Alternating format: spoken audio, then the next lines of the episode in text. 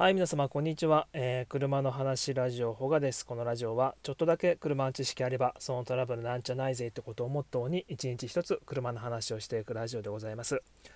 はい、えーと、本日は9月12日、日曜日。えーもう時間も夕方、えー5時半、うん、5時35分か、の収録時間となっております。ああ、遅い。やる時間が遅くなっちゃったよ。今日もまあ気にせずやっていきましょう。でえっとね今日の話は、えー気を使いすぎるユーザーさんといったことでお話をしていきたいと思います、うん、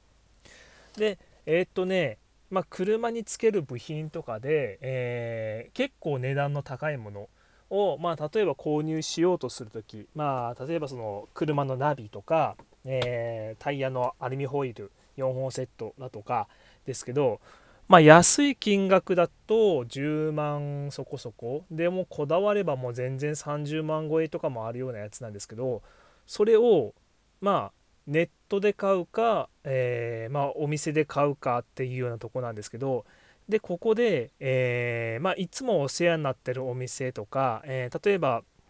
カスタムするのが車のカスタムするのが好きで結構よくいろんな相談をしてる整備士さんとかお店がある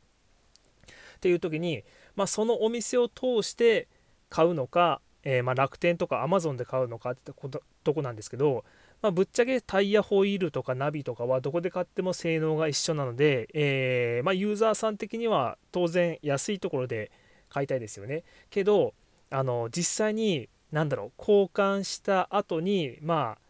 例えばなんか車検とか点検とかでそのいつもお世話になってるお店に出した時に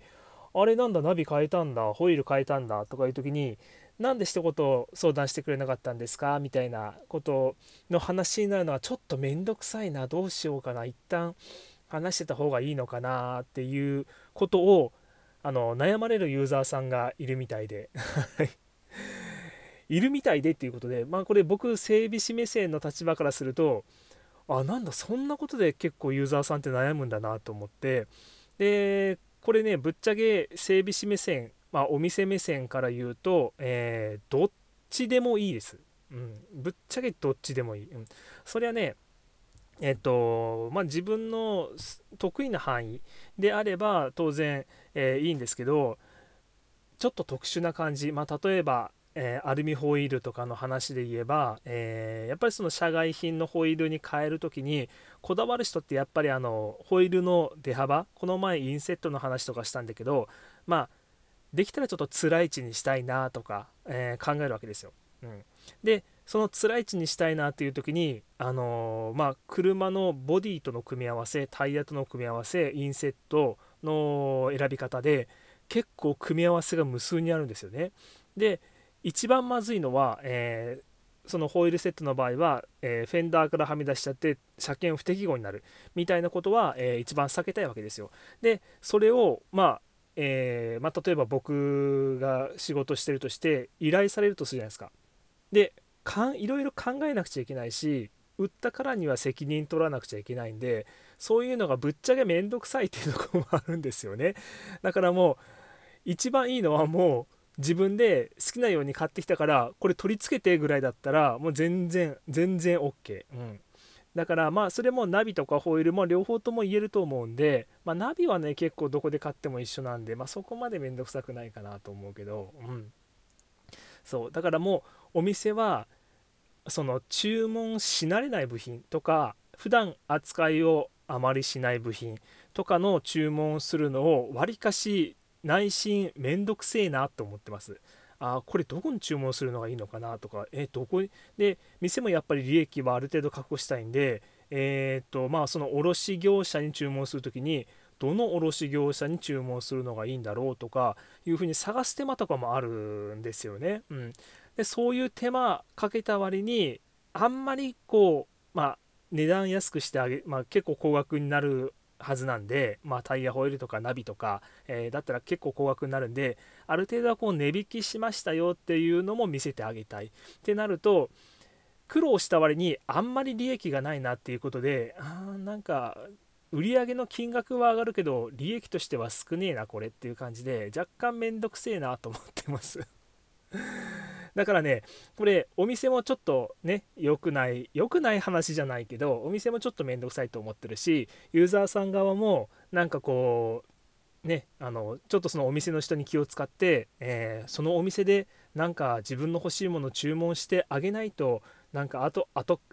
後味悪いなみたいな風に思わなくていいです。うん、もう、えー、これ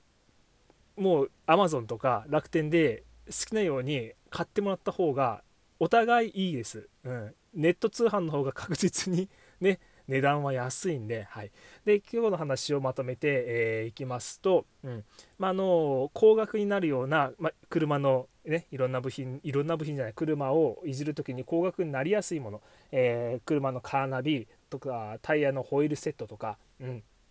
結構値段が張るものの時にユーザーさん側はどうしてもやっぱり